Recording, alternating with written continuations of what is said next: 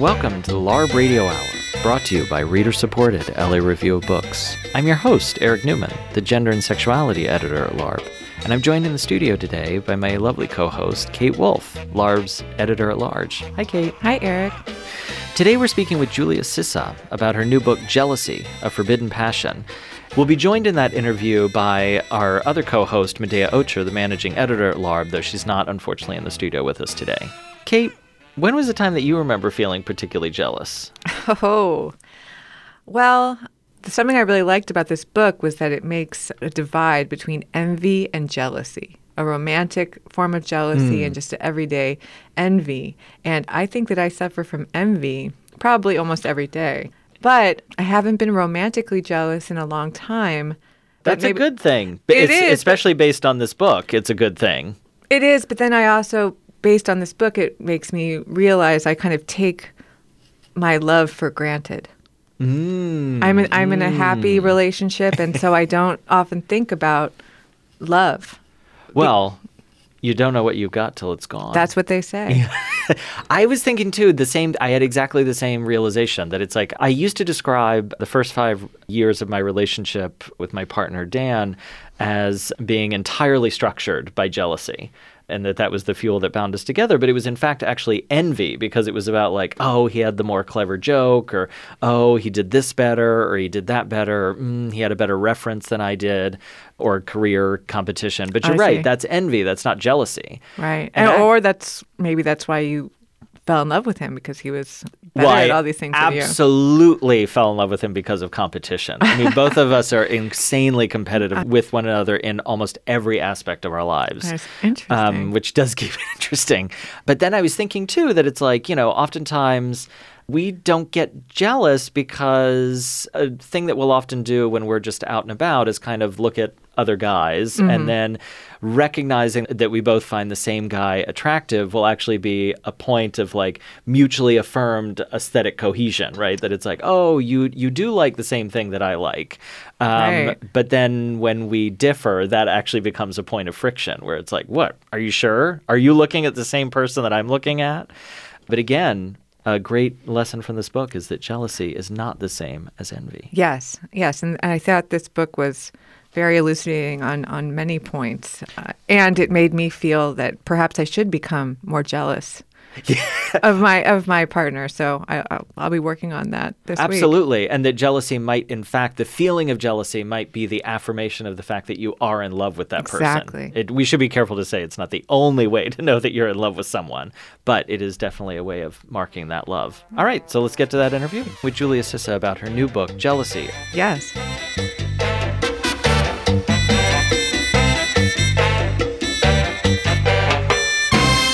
We're joined in the studio today by Giulia Sissa, author of Jealousy, A Forbidden Passion, a philosophical inquiry into our relationship with an emotion that is equal parts aesthetic affect and fundamentally human demand for the other's love. Sissa is a distinguished professor of political science and classics at the University of California, Los Angeles. Welcome to the show, Giulia. Thank you for having me. Let's start out with just saying so, this is a book about jealousy. What is jealousy? And how is it distinct, say, from envy, which is another emotion that we often confuse it with? Thank you very much for this question to start with, because the first gesture for me in this book, the first argument is precisely to separate amorous jealousy from envy. And here, Aristotle, I mean, you know, the Greeks, the ancients are always with me, with us in this book. Aristotle helps us defining precisely envy as a negative passion. When I'm mm. envious, I don't like, I feel displeasure because someone else has goods that can be material but also symbolic, imaginary, moral, aesthetic goods. I don't like for that person to be endowed with all those goods, and I would like to deprive that person of those goods. So, envy is a negative emotion in the sense that I would like precisely for that person to not to have what they have And on the contrary, amorous jealousy, and here again the ancients are incredibly inspiring. Amorous jealousy is something completely different, a completely different experience, both emotionally, physically, and I would say morally. Why? Because what we call amorous jealousy is actually a form of profound disappointment. It is mm. what, with again the ancients, but then we will talk about other historical scenarios, what with the ancients we could talk erotic anger. In other words, we have to disconnect as radically as we can possibly do, disconnect amorous jealousy on the one hand and envy on the other. Why? Because jealousy, amorous jealousy, is love, is intrinsic to the experience of love and even to the experience of erotic desire. Why do I say so? Let me just stop you there. How did you get to the understanding? You just asked that question yourself, but how did you get to an understanding between the inextricability of amorous jealousy, what you call that, and love. What is the connection between them? The connection is what I think is a good definition of love. And this good definition of love is that what we desire when we are attracted to someone is that person's own desire for us. So, love, desire is desire for the other person's desire.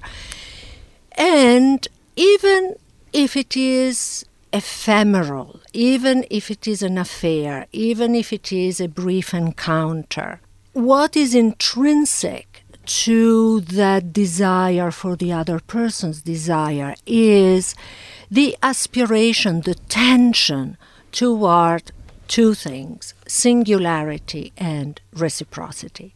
And I think that really desire for the other person's desire in a dimension of both singularity and reciprocity is what best captures our experience of love if we are honest about mm. it. You write that in antiquity, jealousy was seen as a catalyst, that it could begin things that Helen, you know, started the war because of her beauty and jealousy of her.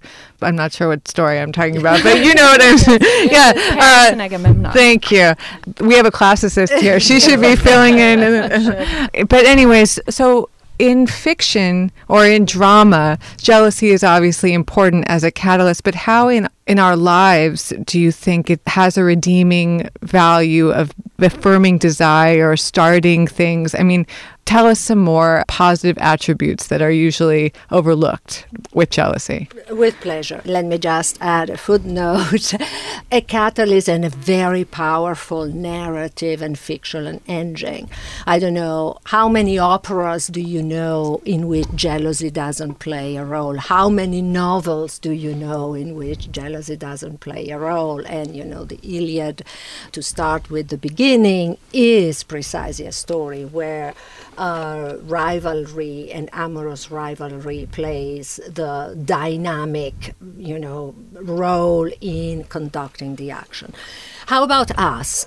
We are on board. We are all in in this kind of comparable situations, and if we go back to this, if we go back and we accept this very humbling definition of desire and love, to the effect that desire is the desire for the other person's desire for us, what are the immediate consequences? Is everything starts from there. What are the immediate consequences of this premise? Well, it is that we are at the mercy of the other person's desire. It is that we are always a bit apprehensive about the other person's desire, not because we would be insecure, but because just that desire implies the mobility, the freedom, the wings in the representation of love in uh, ancient poetry and in paintings, the wings of precisely Eros. So it's absolutely normal, as Freud would say, to be anxious about the simple fact that the other person's desire mm. is free. But if we accept that, then we can also realize that jealousy is erotic. Mm-hmm. If jealousy is erotic because Eros is always attentive to the other person's potential flying away simply because desire is free, for the same reasons, we can realize that precisely the potential for the other person's mobility is a reason for our own desiring even more. Mm. So, mm. desire is mimetic. The more a person is desirable for others, the more we are attentive to those little characteristics, those little diamonds that somehow scintillate in the beloved, on the beloved. And therefore, our own desire can be re inflamed, so to speak, to use a very old metaphor. Wait, then are you saying that we can't actually love without jealousy? The jealousy would be a fundamental part of being in love. I at do. some point, maybe not all the time, but at some point, it's a fundamental characteristic of that relation. I do. Okay. I do, and I'm not alone. I'm not alone. I'm not alone in thinking about love in these terms because, take, I don't know, Thomas Aquinas, there is in love a tension, an intention, intentionality, attention. I oh mean, all these words resonate with each other. Tension towards what? Towards the response of the other person. Mm-hmm. And this is why in the book I insist so much about the fact that we should get rid of the language of objectification, possession, and possessiveness, which is intimidating in a sense, creates as almost an ideological intimidation about jealousy. Love is not about possession and objectification, precisely because I tend towards the response, the subjective, free, reciprocal response of the other person vis a vis me. And therefore, I would like to be loved, or as Sartre says, wonderful, wonderful, mm. you know, formula love is the project of being loved. So I am automatically in a position of passivity. I would like to be loved reciprocally and in a singular way, and therefore I'm exposed, and therefore I'm vulnerable. This book is about accepting humbly the vulnerability of being in love. And I think that, you know, there's a Medea is someone you write about in the book, and that is a bad, perhaps a, the most extreme example of what happens when someone is not loved the way they would like to be.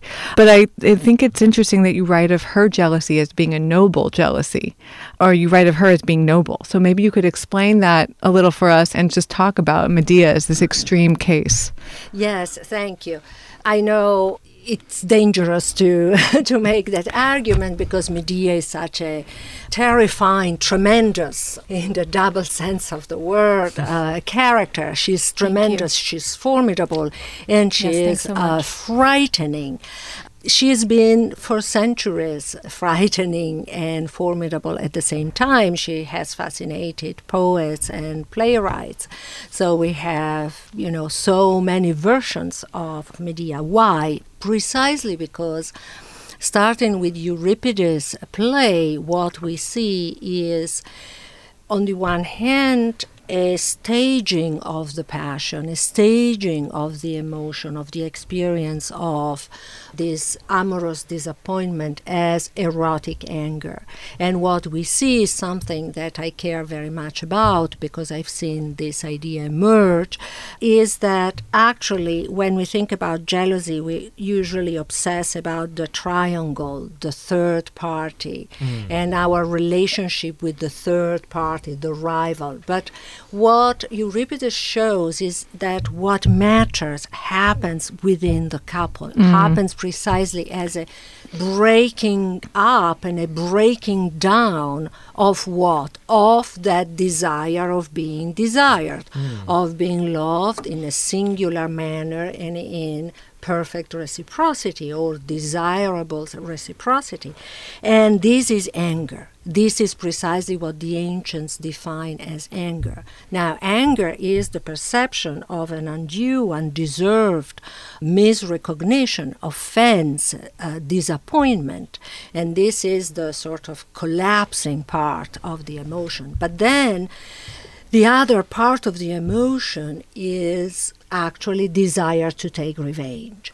Now, and here is the acting out in in the particular case of Medea through the murder.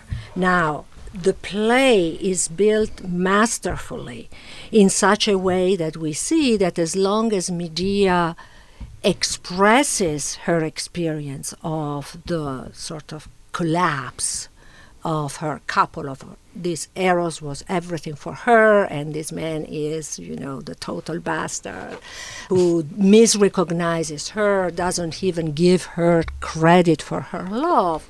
And so as long as medea expresses that emotion everyone in the play sympathizes with her empathizes with her. They support her. They say you are right. When she acts out in the sort of revenge moment of the passion of anger.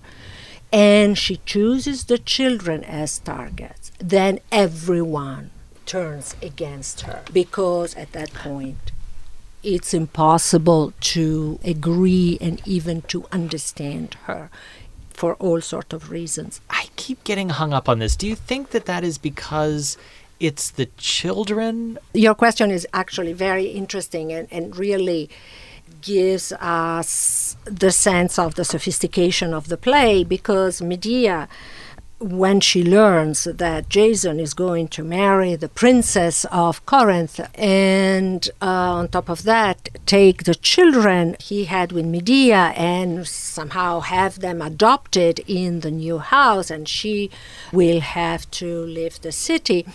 Well, the first reaction of Medea is to want to take revenge against Jason and his new house. Mm-hmm. This is plan mm-hmm. A. Okay. But then she goes for plan B. And the difference from plan A and plan B is that in the meantime, she had a final clash with Jason in which Jason tells her, Oh, you speak all the time about your eros, your love, love, love, love, love.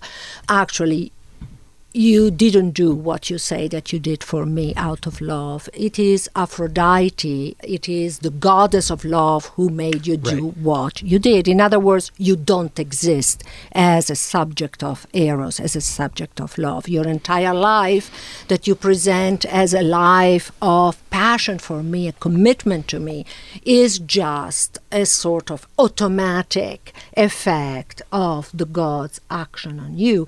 So this is a absolute annihilating misrecognition. Oh, I sure. do not yeah. recognize you as you, as a subject yeah. of love. And Jason adds, you think that it's all about sex and love. You women, you women are obsessed with that actually I do it for the children because you're a foreigner, you're a barbarian, and mm. my children will be much better off in a new house if I marry the princess of the city. Mm. And at that point, Medea changes her mind and goes for plan B. Plan B being killing the children. The children is what you care about, Jason. Here they are. Here mm. is the corpses. And that's beyond the pale. Right, okay? right, right.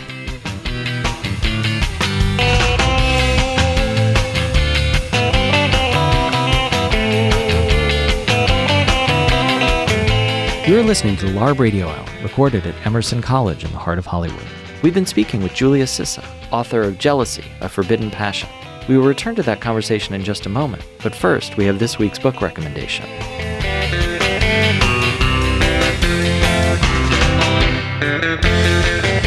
For this week's book recommendation, Kate Wolf, our editor at large at LARB and co host on this show, has joined us in the studio. What book are you recommending this week, Kate? I would like to recommend a book called Sam the Cat by Matthew Klam. Hmm. It's a book of short stories, and Matthew Klam has a new novel out that I've yet to read called Who is Rich? That's Okay. getting a lot of good reviews. But because of all those reviews, I finally read Sam the Cat, which I believe came out almost 20 years ago. Oh, okay. And it's interesting to read this book now in light of everything that's happening with Me Too and thinking about misogyny. All the stories are narrated by a man who speaks about women in sometimes challenging ways as a woman reader to encounter. Okay. Just talks about their bodies and their sex appeal and In like objectifying ways. Oh I'm yeah. assuming. Oh yeah. Yeah.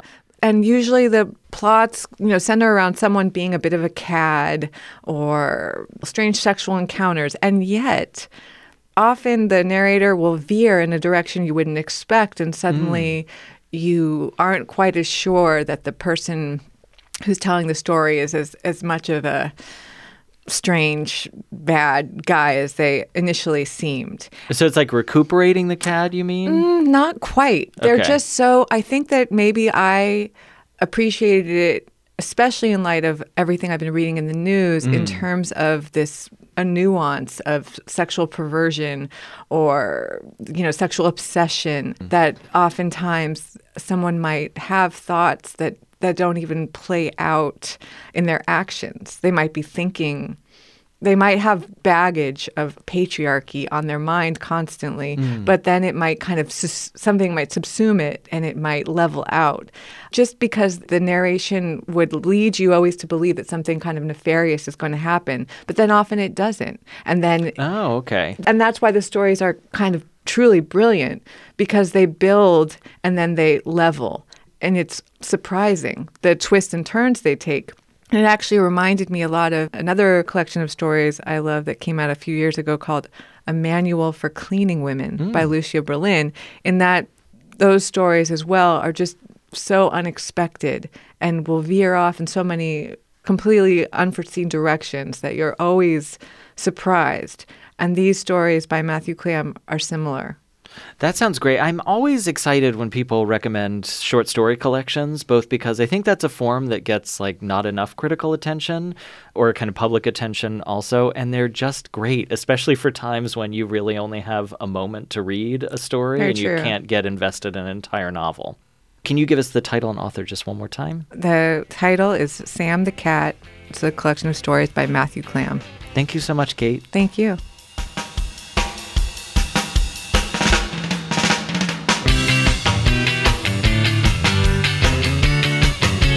You are listening to the LARB Radio Hour. We now return to our conversation with Giulia Sissa, author of Jealousy, A Forbidden Passion.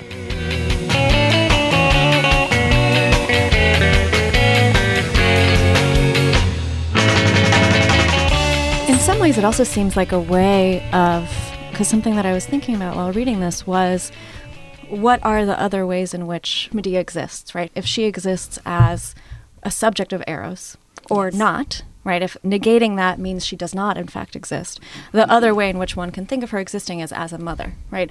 And where the other directions in which a love goes in a marriage is perhaps your husband or your partner, and then the children.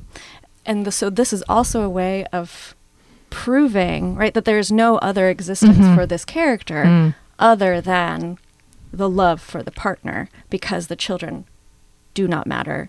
They can be killed off. Right? And and and there's there is no other competing love, which which is again is beyond the pale, right? For for society at large and and and for the uh, for the broader public in the in the play. D- v- Very, very, very interesting. Uh, your comments. Is Medea just her eros uh, for Jason? Well, I think that this is the intensity of a Greek tragedy. The intensity of a Greek tragedy is that sometimes there are these shifts in action where everything is played with one card, so to speak. Let, let, let- me uh, explain. You say, Is Medea just a woman in love? This is what Jason tells her. this is Jason's lack of recognition, failed recognition of her, uh, that makes him say, You women, you women, if the bed works, everything else works. Uh, this is Jason.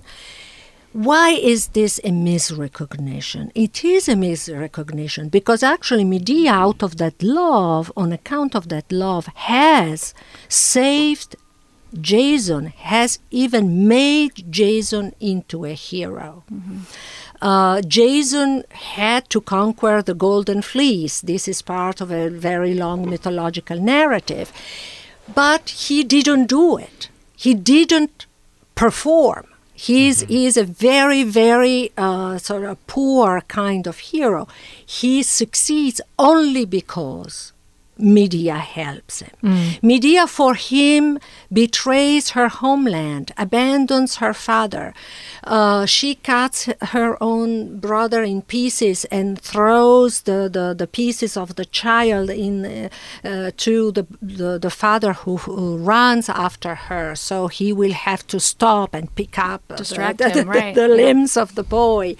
So she has done everything for him. So you could say that everything was done for him, but you could also say that so much has been done. So Medea is a witch. She is a princess. She's uh, she has a divine pedigree. She is not a tiny, you know, little woman just uh, just taken by love, and she loves the children too. She loves those children. But Jason wants to appropriate the children. Jason wants to take away the children from her. Mm. So, you know, in the extreme way of negotiating these kind of dilemmas that are tragic, what she does is all or nothing. Okay, if the children are the cause for your abandoning me, then here are the children. Mm-hmm. Good for you. And Seneca, in his own version of the play, will say, "She, uh, Jason shows the place for the wound. Mm. So the wound are the children, mm-hmm. and she was." Mm. I, maybe we could turn to talking a little bit about the role of monogamy in marriage in jealousy um, yes. and models of uh, open relationships. Mm-hmm. Um, are those ways to avoid jealousy um, via your reading? Have you found what what have you found in regards to that? I'm thinking of particular of um, you writing of Simone de Beauvoir and Jean-Paul Sartre, and that that Beauvoir said she wasn't a jealous woman, and they had an open relationship, um, but it doesn't seem as if they were able to avoid jealousy necessarily. Yes, this is the big question that concerns us, that has been concerning us, uh, us in um, sort of after 68 uh, Western societies. Uh, in which transformations of mores have been paramount, have been mm. huge. I mean, um, we have changed beyond recognition in, in Europe and in this country in terms of uh, sexual practices and norms and sense of uh, rules and, reg- and, regulations. So, this is the big, big question uh, for us. Um, to reply, uh, so, sort of to cut to the chase of your question, is jealousy uh, something that only occurs in the context of monogamy, I would say no. I would say that there is something so intrinsically connected to the erotic experience as desire of the other person's desire in singularity and reciprocity that this happens even in ephemeral encounters. Sure. Um, yeah. Would or you agree? yeah, Would a crush you... that you have a crush on somebody and they they notice somebody else and that destroys you because you want their gaze and attention on you. Even if yeah. it is an event, is it, right. even if it is something that thing. happens in a bar, yeah. even if it's in a, a party, club. yeah. even if it is in a situation in which you know that this is not the beginning of a relationship, but the the moment, the instant, that sort of magic uh, coming together of, you know, in all sort of psychoanalysts or philosophers' language, the the flame, the the, the sudden encounter, uh, the epiphany. even in, in that instant, there might be, and I think that most of the time there is the sense that that magic moment, even if it's very short, requires that desire of the other person's desire. Now, in monogamy, what we do uh, if we accept a monogamous relationship is that we commit ourselves to this desire for the other person's desire on a long time. Mm-hmm. And here all the complication uh, arise, of course, because it's not easy, because, uh, you know, sex happens, eros happens. And we are at the mercy of the floating of what Hobbes called indefinite desires. I mean, a desire that's just, you know, moves. Remember the wings always. So, there, um, the challenge is how we negotiate our relationship to fidelity and to uh, the other person's fidelity. I uh, tend to be rather. Um, straightforward about uh, these questions. I do think that um, love and desire are always a matter of experience of pleasure and pain. Pleasure is simple and easy to understand. Pain uh, can be simply the inevitable unintended consequence of, of pleasure. In other words, the right. pleasure of a person can be the, the pain of someone else. And so um, I think that beyond um, religious injunction or a, a morality which is imperative, we could have a sort of erotic ethic of um, of fidelity and handling of jealousy based precisely on pleasure and pain. Do I accept the idea that a person I love um, might suffer if they knew of something that I take the liberty to do?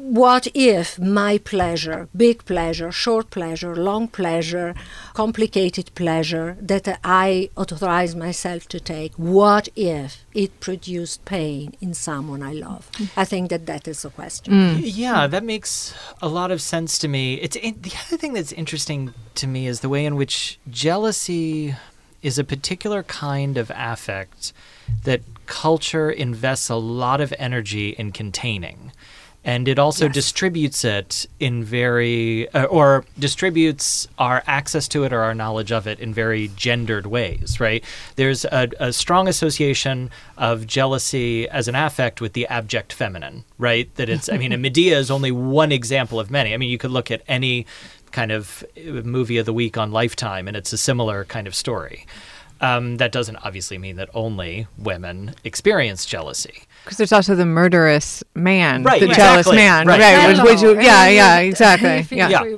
Want to talk about icons? Uh, you for a Medea, you have Othello too. Right, exactly. Right. So um, I am I am interested though in the way in which both sociocultural contexts like Kate was talking about, monogamy, fidelity, I think in some ways heterosexuality versus homosexuality, mm-hmm. they get concretized notions of jealousy. But it in every event, it's something that we seem to be invited to contain because it has this, much like Eros, it has these dangerous tendencies in it, right? Potentially antisocial, violent. But I'm wondering if there's a way that we can reorient, or that you might suggest we reorient our approach to jealousy as just like, ah, I am in pain because the other person doesn't desire me, or I'm not seeing uh, my desire reflected in the other. Um, is there a way that we can have a more ethical or perhaps a reparative approach to jealousy? the, re- the reply for me is a resounding yes, absolutely. And, uh, you know, this, the book has been for me the attempt of somehow articulating that yes mm. in a historical approach and also polyphonic approach mm. because the voice of poets uh, uh, is there but also the voice of psychoanalyst and the voice of philosopher uh, is there. And absolutely, yes, there is absolutely no need to think about amorous jealousy in terms of pathology, in terms of a medic- medicalization of the self, in terms of self assurance and security. Uh, and I think that the worst of the worst is this prevailing. I mean, look on, on, on if you do a Google uh, search uh, on jealousy, it's all about healing and talking yourself out of it, mm. finding a way of condemning it, blame, blame, blame, blame, blame. So there is no need for all this. And the worst, the worst premise of all uh, of, of this negativity is uh, the fact that jealousy happens to the jealous person. The jealousy is an effect that uh, somehow is generated by spontaneous combustion in the history, the childhood, or the relationship to the world or to the self of the person who is jealous. And suddenly we forget the fact that infidelity does exist, that desire is indefinite and has wings, etc., that stuff happens, and we live in societies in which precisely uh, divorce is all over the place and polyamorous experiences are all over the place, mm. and in which we have a sort of constant, uh, constant um, justification of precisely plurality and multiple multiple experiences of sex and desire. So, jealousy is simply a response to this happening. Jealousy is an event most of the time it strikes you. It's not that it's a vice that you are naturally jealous. Sometimes you are, you know, just taken aback and completely, completely mm-hmm. shocked. Mm-hmm. And then you can be traumatically, you know, hypersensitive after, but give me a break. you didn't look for it, for it in the first place. And, you know, it happens because something happens in your life. Right. Something right. happens in your life because your beloved really is interested in someone else, because your beloved is really having an affair, because your beloved behaved in such a way that makes you think that he would like to have an affair. Mm. All this is the sort of the stuff of our erotic lives. And my way of approaching this is simply saying, let's be honest, let's be humble let's be courageous. So, you know, um, honestly, uh, humility and courage, is, it is what it takes to say yes in certain situations because I value so much a person and that person's love, and this is so important for me. Of course, if it is threatened, I am completely annihilated. Yeah. Mm-hmm. I'm not afraid of this dramatic language because this dramatic language doesn't occur only in opera or in Greek tragedy. Uh, you know, let's read Freud, one of the most intelligent, as always, interpreters of our being human beings in the world. Mm. Freud says there are different kinds of, uh, of jealousy. Number one, normal jealousy. If you love someone the loss or the fear to lose the love of your beloved, and your beloved simply gives you pain. Well, so it makes jealousy, you suffer. So it's jealous, a loss. Jealousy would be an affirmation that you are in fact in love exactly. because you could not be jealous if there was not some kind of. So maybe that's one route towards a more positive recuperation of the. It's a. It's a absolutely, mm. and I like your idea of uh, the healing aspect of jealousy. I think that there is a, in the honesty, in the honesty of admitting of facing up to one's jealousy as opposed to talking yourself out of it and blaming yourself, there is a potential really for feeling better. Um, and even more than that, if we are honest, okay, if we are honest about our erotic experience, uh, say that we feel precisely a pain, a displeasure because the other person is showing erotic interest. I'm not talking about friendship or professional relations, but really erotic sexual interest for someone else. And there is an affair, there is no affair, there is another story that begins or not, but even the interest for it. Let's say that we talk about it, and it takes courage, humility, because mm. no one likes uh, to admit to it. This is why sure. it is an unconfessable uh, emotion. And, and honesty. We bring ourselves to speak about it. Well, we can be welcomed with accusations of being insecure, of being uh, paranoid, of inventing, etc. Right.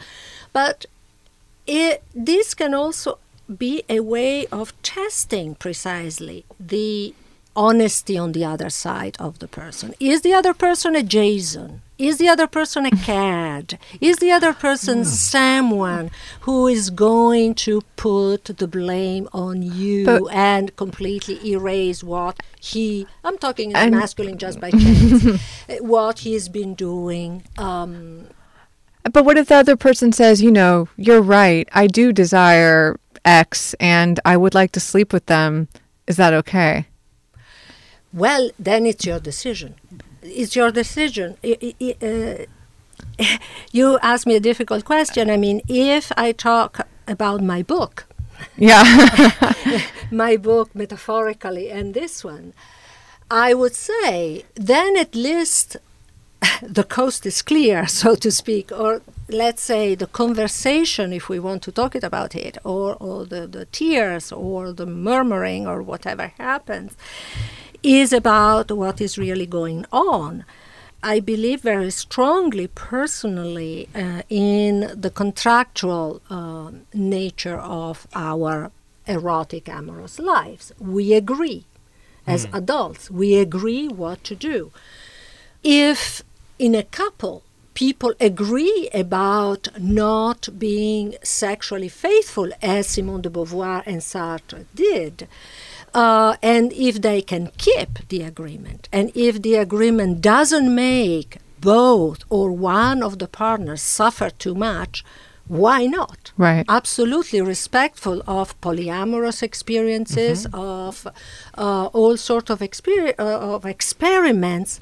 But I would say, as long as we are clear and honest on the fact yeah. that there isn't someone who suffers in silence, somehow intimidated, blackmailed. If you suffer, uh, go and cure yourself. It's all in your head. You are not capable of uh, letting me be free.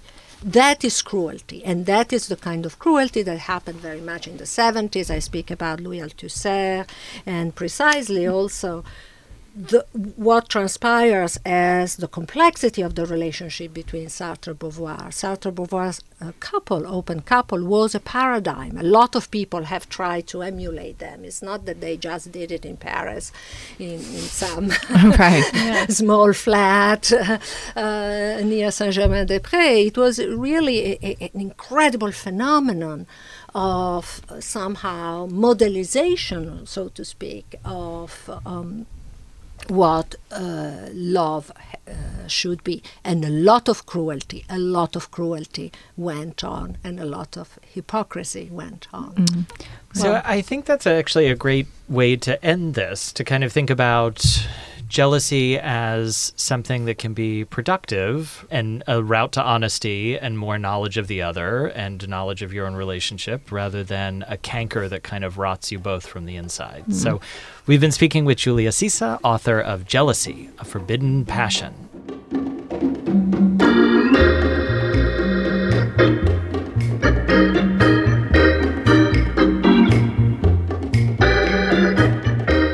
Been listening to the LARB Radio Hour. Subscribe to our podcast in iTunes, SoundCloud, or Stitcher.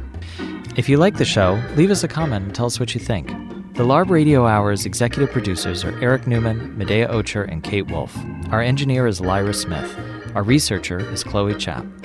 Production assistance is provided by William Broaden, Eleanor Duke, and Jake Levins. Our interns, Samson Amore, Natasha Boyd, and Joaquin Perez. Special thanks to Alan Minsky, who is no one's moral conscience, for production assistance, and to Emerson College for the use of their beautiful recording studios in the heart of Hollywood. Tom Lutz is the editor in chief and publisher of the Los Angeles Review of Books. I'm Eric Newman. Thanks for listening to the LARB Radio Hour.